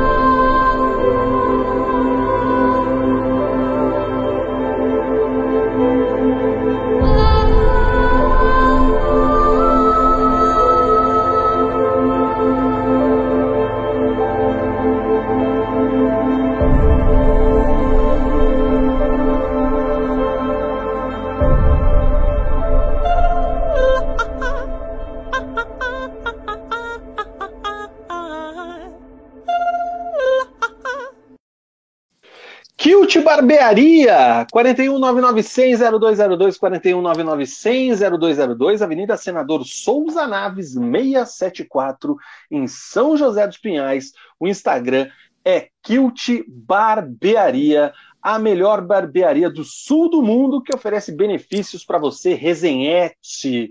Você que é resenhete, vá lá, Fale que é inscrito no canal e você tem direito a Double Chop qualquer dia e qualquer hora. Só chegar na Kilt e falar que é inscrito, compra um chopp e ganha o segundo geladaço Vosgueral, esse aí da propaganda. E você que é membro do canal, você que vai lá na Kilt e é membro do canal, está na lista dos membros, você tem 50% de desconto em qualquer serviço da barbearia, barba, cabelo e bigode, de segunda a quarta-feira. Nos outros dias, você, membro do canal, é, ao invés de ter esse descontinho, você ganha um chopp na faixa. Então, você vai lá na sexta-feira, dá um talento no seu cabelo, na sua barba e no seu bigode, e tem na faixa um chopinho bancado pela Kilt e pelo Resenha. Ah, mas eu não posso beber, estou dirigindo, estou em horário de trabalho, enfim, é, não quero tomar um chopp, mesmo que seja de graça, não tem problema. Membro do canal, você troca o seu chopp por uma porção de fritas Kilt, a melhor batata frita do universo. 41991000202, agende seu horário, mande o seu WhatsApp para Kilt e vá lá viver a experiência Kilt. Tenho certeza que você não vai se arrepender endereço Senador Souza Naves 674, em São José dos Pinhais. Kilt Barbearia, a melhor de São José dos Pinhais, Curitiba e região. É isso aí. Ai, ai, comentáriozinhos rolando aqui, cara. É... Turururu, turururu, turururu. Vamos ver. Uh, rapaz do céu. Vina, enquanto você procura aí, eu vou pedir para a galera aqui. A gente está com 49 assistindo simultaneamente, 59 hum. likes. Então, se você não deixou seu like ainda, deixa o like aí para gente, para fortalecer a gente. Você deixando seu like, você ajuda esse vídeo a chegar em mais gente, é, ajuda a divulgar o, o resenha. Então dá uma olhadinha aí, se você não deixou seu like ainda, deixa o like. Se você não é inscrito no canal, se inscreva no canal. Ajude o resenha a crescer. E se você quiser, você pode se tornar membro do Resenha, onde você concorre a sorteios, você participa do nosso grupo do WhatsApp ali, onde a gente fala de, de futebol, de, de, de, Fórmula 1, a gente fala de tudo, é o dia inteiro. Fórmula 1 virou pauta ultimamente, hein, cara? É. Bastante, né? Esse ano promete. O dia, o dia inteiro falando sobre, sobre esportes. Então você pode se tornar membro do Resenha a partir de R$ 4,99. Então deixa o like, se inscreva no canal e se torne membro do Resenha. É isso aí. O Ali tá me criticando aqui que eu fiz 35, mentira, são 30 anos. E eu virei um 30, tiozão né? faz piada com dois palitos na mão. Cara, eu tava aqui com um palitinho aqui que eu uso para segurar o celular e aproveitei a deixa. Então tá aqui, ó. A gente vai e volta em dois palitos, ó. Uhul.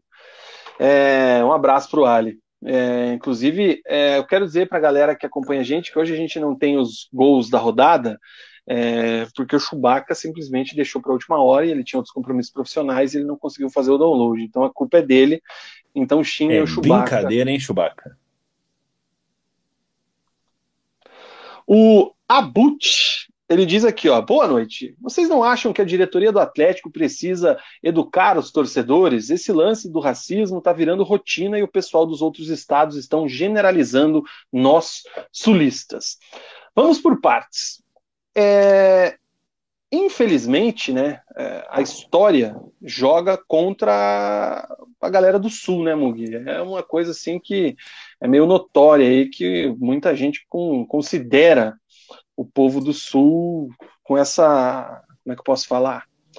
Com a questão do racismo, né, cara? Acho que não é por causa por da colonização também, né, Vina? Então, realmente colonização que com esse rótulo, essa era a palavra né? que eu queria achar, que racismo não é um rótulo, né, cara? É um bagulho mais pesado, mas não achei a palavra ideal aqui.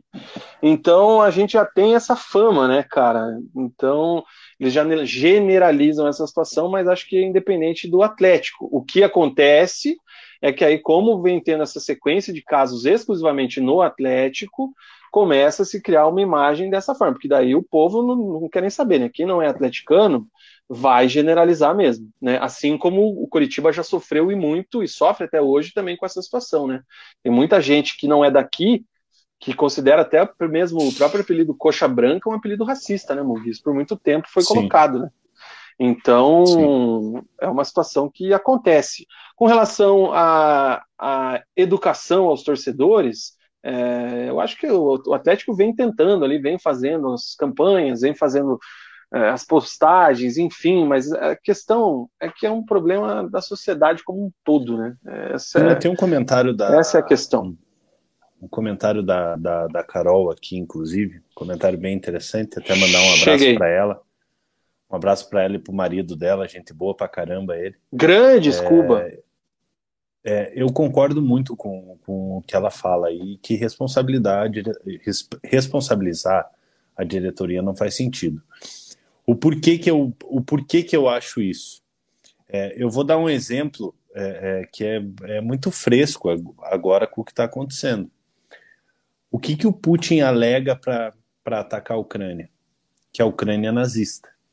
A Ucrânia, ela, ela tem é, partidos ali com uma, com uma vertente nazista, mas é a minoria, não é a população toda da Ucrânia que é, que é racista.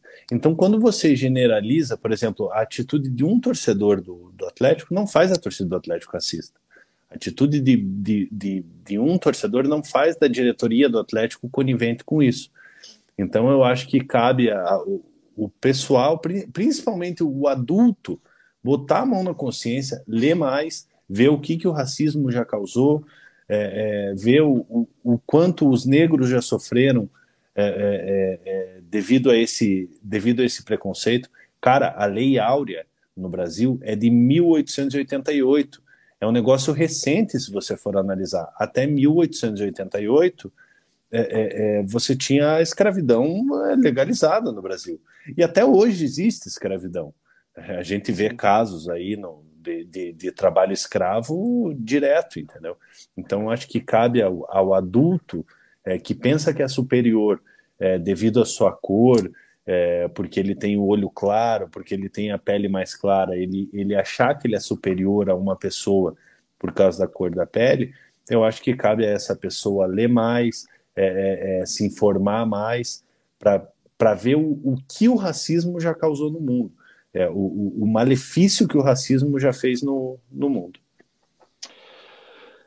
É isso aí, cara. O, o Daniel Rey também sempre comenta com a gente, um abraço para ele, vem aqui com um, uma história que em 2019 ele quis provar para um amigo que esses brigões de terminal não se importam com o clube. E do nada ele perguntou para um cara que estava gritando no ônibus quem era o nosso camisa 39. Acham que ele sabia quem era? Não sabia. Então o cara não sabia quem era o Bruno Guimarães naquele momento. O Fernando lembra aqui que o racismo já teve em tudo quanto é lugar, já teve no Couto, no Rio Grande do Sul, Minas Nordeste, é isso aí, cara, é o que eu falei, não é um problema exclusivo do Atlético, do Coxa, do Paraná, é uma coisa que está intrínseco aí na nossa sociedade, é o, é o racismo estrutural, né, Muki? Exatamente. O Gustavo Dias fala aqui com relação ao jogo do Curitiba, daqui a pouco a gente já fala do, do jogo, tá, Gustavo? Não esqueça aí da tua pergunta. Um abraço para o Daniel Loures, sem falar muito no programa, porque está nos afazeres domésticos. que mais que temos aqui, cara? É, o Gustavo Dias, ele diz aqui, bizarro, coxa branca é um racismo por parte das torcidas rivais da época, por incrível que pareça, mas há essa pecha de racistas para o pessoal do sul do Brasil. É, é o que eu quis falar, né, Gustavo? É, quem não é daqui, hum, vai lá falar com um torcedor, sei lá, um cara da Bahia, o cara não vai saber o que o coxa branca é, se ele não pesquisou, se não é um maluco por futebol igual a gente, então às vezes o cara pensa outra coisa. É, a Carol pede para pagar beras e não abraços. Quem vai pagar beras é ela, porque não me pagou nem uma berinha no sábado. É, e o Alex Fernandes cita aqui sabotagem, né? Um branco e um preto unido, respostas que calam o ridículo. Certo? Isso mesmo. Salve Sabota. Cara, antes da gente ir pro bloco do Coxa, bloco rápido do Paraná Clube, porque tem pouca coisa para falar, mas tem notícia aí que saiu agora há pouco. O Paraná Clube teve o seu julgamento pela invasão de campo contra a União Beltrão na penúltima rodada do Campeonato Paranaense, né? Aquela invasão lá que acabou com o jogo e a derrota por 3 a 1 ou 3 a 0.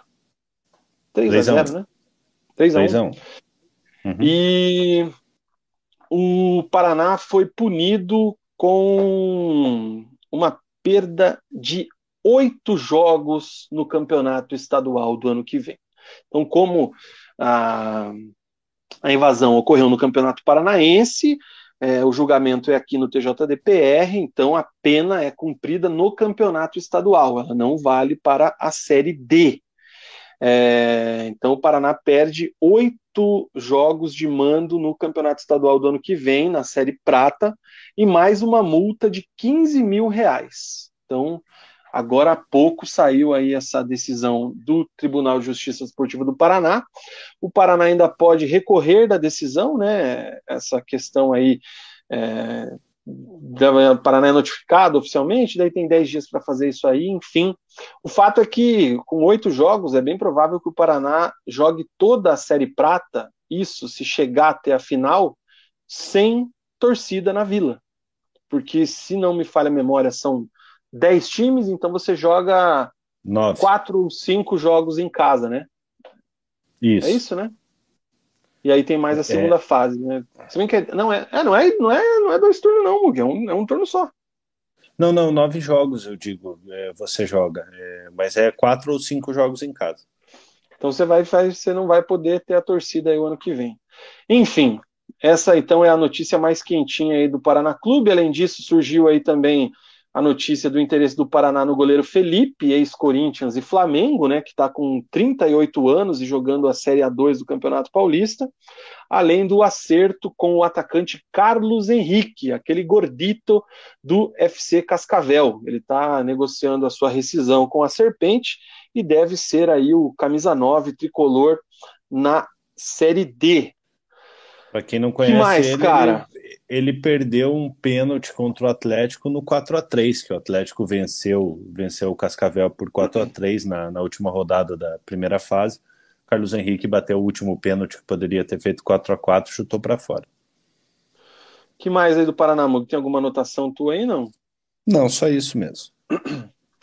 Então é isso, cara. Foi-se pro Beleléu, o bloco do Paraná Clube. Deixa eu passar aqui nos comentários. É... O... A Carol diz que Kaiser não é Bera, por isso não pagou. Carol, você vai reclamar com o Edu Martins, o Edu Mito. Inclusive, cara, eu quero fazer uma queixa aqui, Mug. Deixa eu tomar água aqui, porque eu quero fazer uma queixa. Então tome a água e eu espero que em breve a gente bata 70 likes. Faltam 3 likes. Se você não deixou seu like, por favor, deixa o like aí, ajude o resenha. Deixa seu like, dá uma olhadinha aí. Se você não deixou o like, senta o dedo ali, vamos bater esses 70 likes. Só faltam 3 o, o, Edu foi um dos primeiros caras a chegar lá no, no, no Bareco no sábado para as comemorações. E, como muita gente sabe, ele é uma das poucas pessoas que realmente gosta de Kaiser, né? E aí eu comprei um baldinho de Kaiser para a gente tomar enquanto só ele estava ali, cara.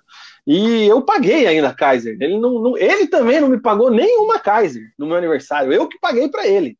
Então fica aí também o protesto desse apresentador que não teve nenhuma Bera, nem que seja Kaiser. A Carol tá falando que podia ser Kaiser, tinha outras Beras no cardápio, era só pedir. Então não pediu porque não quis me pagar. Fica aqui registrado o protesto. Carol só foi de Heineken só. Não, eles são, né, outro nível, né? Inclusive, cara, foi, foi tenso, hein, velho? Tal da Kaiser é, é brava mesmo. Não demorou nem duas horas para fazer efeito. Complicado. É, o Ali diz aqui, agora que o Paraná já está perto do fim, segundo ele, uma sugestão para quando acabar o bloco é dizer, Mug, ressuscitamos o Paraná? Já que a gente fala assim, matamos o Paraná, né? Que é o matamos o bloco. Então é isso aí. Bela piadinha, depois eu que tô ficando velho, né? Ai, ai. Nossa, velho, tem mais comentários aqui, não tinha nem visto. O Guilherme Sete diz que a multa do. Foi, a multa foi camarada para o Paraná, hein? O Atlético e Coxa tomaram 50 e 70 mil, ficaram com pena. Bem observado, né? A treta ali do Atletiba deu 50 e 70 respectivo. Paraná só 15. É pouco mesmo, hein? Ficou barato essa, é, essa mas briga. Vai... É, é, Vina, mas aí vai da, da, da capacidade de, de, de cada clube pagar, né, cara? Isso aí, eles levam eles levam em consideração isso. É, lógico que, que todo mundo sabe a situação financeira do Paraná, é, então 15 mil para o Paraná talvez faça muito mais falta do que 70 para o ah, Atlético, não. 50 para o Pro, fazer pro falta não, não nem tem. Sabe de onde é. vai tirar isso aí? Pois é. ai, ai, um abraço para o Felipinho, Felipe Gamer, que está citando os casos de racismo na Bahia, Rio de Janeiro, Bom, Minas, um Rio Grande do ele. Sul. E é, essa barbaridade. É o, Felipe, é o filho Felipe do Daniel. é filho do Daniel, né? Um abração para ele. Um abraço e agradecer o pessoal, agradecer o pessoal aí que batemos 73 likes. Se você ainda não é deixou seu like, senta o dedo. É isso aí. Estamos perto também de 1.700 inscritos, hein, cara? Faltam 18, se eu não me engano. Antes do programa então, faltavam 18. Por favor, o... se você não se inscreveu, se inscreva. Gustavo Dias e o Abuti estão numa conversa ali no chat, então, como eles estão entre eles ali, não vou replicar os comentários, mas é isso aí, cara.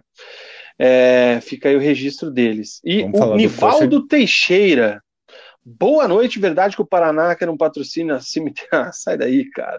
Marcelo Gomes chegou agora. Hoje não vai dar boa no Superchat. Não tem problema, Marcelão. O importante é que você tá com a gente, cara. Brigadão mesmo. Cara, vamos pro bloco do Coxa, senão a gente perde o jogo da Discord. Exatamente. ai, ai, cara. Mugi, jogo da, jogo da então, Discord galera, não, jogo do Coxa. O Coxa ganhou 3 a 0 do Cianorte. E acabou. O Vina travou ou fui eu que tra... Não, os ah, não, dois você tinha falando. travado. Então, galera, o Coxa ganhou de 3 a 0 do Cianorte. Semana que vem estamos de volta. É nóis. É nóis. Só fala os gols aí, né? Gol, um gol do Egídio e dois lá, do Léo Gamalho. Não, vamos falar um pouquinho do jogo aí, que tem bastante coisa para falar do Coxa também. Então fala. Fala porque Curitiba começou o jogo aí com uma formação diferente, dois meias ali, né? O Tony Anderson e o Regis. O nosso querido Morínigo tentou alguma coisa diferente contra o Cianorte, não deu certo. O Cianorte, na minha visão, foi melhor no jogo, mas também não tão criativo assim, né? E no intervalo ele mexeu, sacou o Regis, colocou o Aleph Manga. Egídio já faz o primeiro gol ali logo no comecinho, e depois o Léo Gamalho faz dois gols de camisa 9, o 3 a 0 é, sacramentou aí a classificação do Curitiba para a semifinal do Campeonato Paranaense contra o Atlético. É isso mesmo, Mug? Ou não? Para você o Coxa está muito bem, mil maravilhas. Vina, longe de estar às mil maravilhas. É, primeiro tempo muito abaixo do esperado. Morínigo teve que fazer algumas alterações, né? É, ele entrou com o Varley é, como lateral direito, Varley que vinha sendo utilizado como ponta quando, quando vinha, vinha jogando.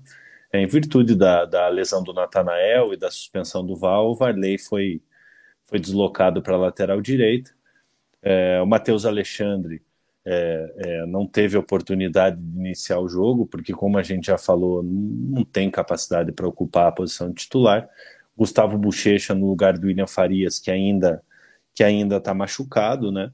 É, e a surpresa foi o, o Regis centralizado com o Tony Anderson aberto, Igor Paixão aberto na outra ponta, Léo Gamalho é, é, como centroavante, é, com Aleph Manga no, no banco. Né? Aleph Manga, que a gente vinha falando que vinha caindo de produção, é, acabou perdendo a posição é, e essa formatação acabou não dando certo. É, o Curitiba até teve o controle do jogo até os 11 minutos, aos 4 minutos de jogo, o Paixão já finalizou uma bola onde o goleiro do Cianorte fez uma boa defesa. Aos 11 minutos, numa enfiada do, do, do Castan, o goleiro do Cianorte saiu e acabou afastando com, com o pé antes de chegar no Tony Anderson. Aos 15 minutos, o Cianorte melhora no jogo. Cianorte chegando, é, um escanteio na, na área do Curitiba, o jogador de Cianorte escora para o meio da área, o zagueiro do Cianorte não consegue alcançar a bola de cabeça, o que, que ele alcançando fatalmente seria 1 a 0 para o Cianorte, o Cianorte abriria o, o, o, placar. Aos 16 minutos na sequência, um cruzamento na área, o jogador do Cianorte escora para trás, o atacante do Cianorte acaba finalizando para fora. É, nesse momento, o Cianorte melhor no, melhor na partida. É, é, é, aí, a partir desse momento, o jogo fica muito equilibrado, com os dois times é, é, sem chegar com perigo, mas, mas é, um jogo muito equilibrado. Aos 38, Cianorte mais uma vez quase abre o placar. no setor direito da defesa do Curitiba, uma enfiada de bola ali nas costas do Henrique e do Varley. O jogador de Cianorte cruza, o atacante acaba não conseguindo é, é, chegar, o Egídio dormiu no lance, é, o jogador do, do, do Cianorte acaba, acaba tomando a frente dele ali e, por sorte, acabou não, não alcançando a bola, que poderia abrir o placar para a equipe do Cianorte. Aos 40 minutos, o Curitiba acorda, né, numa tabela do Igor Paixão com o Tony Anderson. É, o Igor Paixão dá no Tony Anderson, o Tony Anderson faz o pivô, o Igor Paixão dá uma paulada no travessão, a bola acaba não, não entrando melhor lance do Curitiba no primeiro tempo, mas uma li ligeira vantagem do Cianorte é, na, na primeira etapa. Logo no intervalo, é, o Morínigo viu que não deu certo é, essa, essa composição tática que ele, que ele armou, ele saca o Regis, coloca o Aleph Manga, puxa o Tony Anderson para o meio, e aí o Curitiba melhora. Não dá nem para falar que o primeiro gol é, teve a mão do treinador, porque foi muito cedo, foi com um, dois minutos ali numa cobrança de escanteio, a defesa do Cianorte afasta, na sobra o Egídio acaba acaba finalizando, desvia na defesa do Cianorte e entra no e entra no gol com o Curitiba abrindo o placar. Gol que deu muita tranquilidade para o Curitiba, né? O Curitiba já vinha com a vantagem de 1 a 0 no jogo fora de casa. É, logo aos seis minutos o Aleph Manga pega uma bola pela direita ali, o setor que ele que ele vinha jogando, dá uma paulada cruzada, o goleiro do Cianorte faz uma, faz uma, uma boa defesa. Aos 13 minutos o Cianorte chega, o Henrique não alcança a bola, o Varley muito menos. A bola sobra para o jogador do Cianorte, que finaliza e o Muralha faz uma boa defesa. Aos 16, gol do Curitiba. Igor Paixão bate escanteio, o goleiro Gleidson do Cianorte sai muito mal do, do, do gol, o Gleidson que vinha fazendo, fazendo uma boa partida. A bola só bate na cabeça do Léo Gamalho, não precisou nem pular. É, o Curitiba faz 2 a 0 ali, encaminhando a, encaminhando a sua classificação. Aos 25, uma falta para o Curitiba, Egídio bate, o Gleidson faz uma excelente defesa, poderia ter sido o terceiro gol do, do, do Curitiba. E aos 32, o Curitiba fecha o placar. Né? É uma, uma jogada onde o, o Egídio cruza, o Igor Paixão cabeceia na trave, o Léo Gamalho, impedido, acaba fazendo o terceiro gol na sobra. Quinto gol dele no Campeonato Paranaense, ele que vinha sendo muito criticado pela torcida e de maneira justa fez um primeiro tempo muito, muito ruim. É, é, lógico, acompanhando o desempenho do time no primeiro tempo, né? É, mas o Léo Gamalho chega a seu quinto gol aí no campeonato estadual, tá na vice-artilharia, só perde pro, pro Rômulo, empatado com, com o jogador do Operário, que agora agora me fugiu, Já me fugiu falo. o nome. Marcelo. Marcelo, do, do, do Operário. E o Coritiba garante a classificação nesse lance, ainda teve duas oportunidades, uma aos 44, o Aleph Manga acaba finalizando ali, sendo interceptado pela, pela defesa do, do Cianorte, e aos 48 ele finaliza e o Gleidson faz uma excelente defesa. Curitiba vence por 3 a 0, classificado para a semifinal do Campeonato Paranaense para enfrentar o time do Atlético. Um primeiro tempo nota 2, um segundo tempo nota 6, nota 7. É, logicamente, Curitiba melhorou muito no segundo tempo, é, muito em virtude da, da alteração que o Morínigo fez no, fez no time. Ele viu que não estava rendendo ali o Tony Anderson com o Regis no, no meio de campo e a partida, pelo, pelo placar que foi, é, é, acabou acabou parecendo fácil, mas a realidade é que no primeiro tempo o Cianorte teve pelo menos três oportunidades. Cianorte abrindo o placar no primeiro tempo poderia ter complicado a, a vida do Curitiba. Sustos esses que não pode passar num, num clássico contra o Atlético numa semifinal. Então o Mourinho vai ter que ser muito assertivo aí na, tanto no primeiro quanto no segundo jogo de não errar na escalação inicial, porque com um time mais qualificado pode ser prejudicado. O Daniel, pela conta do Felipe, né, seu filho, ele diz aqui que ele não viu o jogo e hoje ouvindo a Transamérica, né, o T-Sports, Transamérica Sports no fim do dia, é, se surpreendeu com tantas críticas ao Coritiba no jogo, mesmo metendo 3 a 0. Então, é, só prova aí essa, essa análise aí do, do Mu, que realmente o primeiro tempo do Curitiba foi muito preocupante. Gustavo Dias, se pensar em temporada e agora com o clássico, as peças do Curitiba são inferiores. As laterais são um temor enfrentando um time mais organizado. O Guilherme deve jogar na direita pelo jeito. Mas aí, aproveitando Vina, essa aí, deixa. Com o Guilherme, com o Guilherme hum. jogando pela direita, é, é, é, você perde capacidade ofensiva a não ser que você que, que você tenha um meio de campo muito bom, um meio de campo ofensivo, porque o Guilherme ele acaba na composição ali defendendo, ele faz um terceiro zagueiro, só que ele não tem capacidade técnica de se de tornar um lateral que é de criar, de ser aquele lateral que vai chegar no fundo, vai cruzar para os atacantes. Então eu acho que a solução não é usar o Guilherme na, na lateral direita. O Danilo elogia você aqui, cara. Não tá, não tá fraco com a sua planilha, hein? Na planilha Pô, que, nada, que não tá falha. Aqui caderninho, ó. É isso aí, cara. Para fora com perigo, para fora sem perigo. Poderia botar é um abraço pro Fernando Gomes. Vamos marcar uma live com ele com a cara dessa, cara. Pô, faz tempo que a gente fala isso e temos que agilizar. É... O Rogerinho Stahl. Salve, Piazada, saudações ao Viverdes. Vocês sabem quem é esse lateral mantido em sigilo? Será que é o Tiriça do Vitor Ferraz? Que história é essa, Mug? Tá sabendo não? Não, o Curitiba tá, tá para anunciar o atacante do Mirassol, o Fabrício Daniel, é, que vem sendo uhum. destaque do, do, do Mirassol, né? É, ele foi bem na Série D pelo, quando o Mirassol foi, foi campeão. É, esse ano ele tem cinco gols em 12 jogos no, no, Campeonato Paulista. No ano passado ele atuou emprestado pelo América Mineiro na Série A, então ele já tem uma rodagem de Série A, fez três gols e, e deu duas assistências.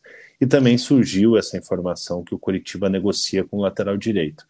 Eu tentei hoje é, rever da onde que vinha, quem seria o lateral, é, mas até o momento permanece em sigilo aí, mas o que se tem é que realmente em breve o Curitiba deve anunciar, anunciar algum lateral direito. Vitor Ferraz estava no, estava no Grêmio, né? É, teve o contrato rescindido ou encerrou o, o contrato dele. Teve uma boa passagem pelo Curitiba, uma boa passagem pelo Santos, mas é aquela coisa que a gente fala, né? O tempo passa. É, então, o Vitor Ferraz vem num período de inatividade. Eu não sei se seria uma boa aí trazer um, trazer um jogador como ele. É, pô, o Vitor Ferraz foi afastado já no começo do ano, né, cara? Em janeiro já ele já foi afastado lá pelo, pelo time do Grêmio. Eu acho fraco, hein, cara? Vou ser bem sincero. Inclusive, não sei como que ele enganou tanto lá no Santos, já não gostava dele aqui na época do Curitiba, enfim. Vina, É, eu, eu teve, teve uma época no, no, no Cara, Curitiba, peraí, deixa eu pegar meu carregador aqui que eu esqueci de ligar e vai dar zica. Vai falando. É, teve uma época no Curitiba que, que os dois laterais do Curitiba eram Ayrton e Vitor Ferraz. É, eu acho que por um momento todo mundo pensou que o Ayrton era melhor que o Vitor Ferraz, porque o Ayrton tinha uma boa bola parada. É, o Ayrton que fez gol na, na final da Copa do Brasil contra, contra o Palmeiras.